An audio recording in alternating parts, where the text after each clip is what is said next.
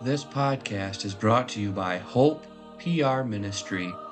We hope that you are edified by this devotional. We will begin today by reading from Luke 1, verses 46 through 55.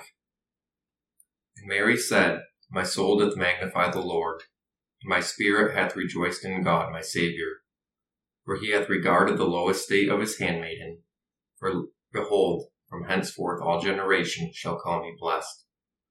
For he that is mighty hath done to me great things, and holy is his name. And his mercy is on them that fear him, from generation to generation. He hath showed strength in his arm, he hath scattered the proud in the imagination of their hearts. He hath put down the mighty from their seats, and exalted them of low degree. He hath filled the hungry with good things, and the rich he hath sent empty away. He hath holpen his servant Israel in remembrance of his mercy, and as he spake to our fathers, to Abraham, and to his seed forever. Mary went and spent three months with her cousin Elizabeth. What do you think these two God fearing women talked about? Was it babies and clothes and other such things? Of course they did. But they also spent time in spiritual conversation. How were they to care for two such special babies? They knew that their sons were not ordinary children. They knew that they had special tasks. They talked as women who feared the Lord. They knew the scriptures. How else can you explain the words of our passage today? Do you know the scriptures well enough to understand tomorrow's importance? The psalm choir will now close by singing Psalter number 18.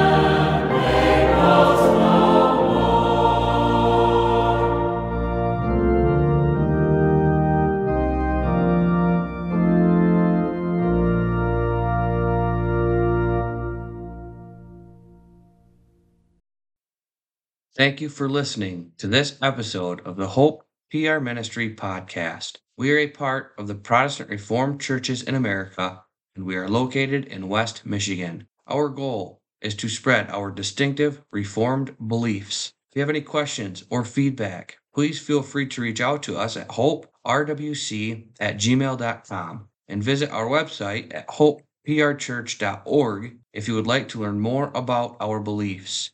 You can also worship with us every Sunday at 9 a.m. and 5 p.m.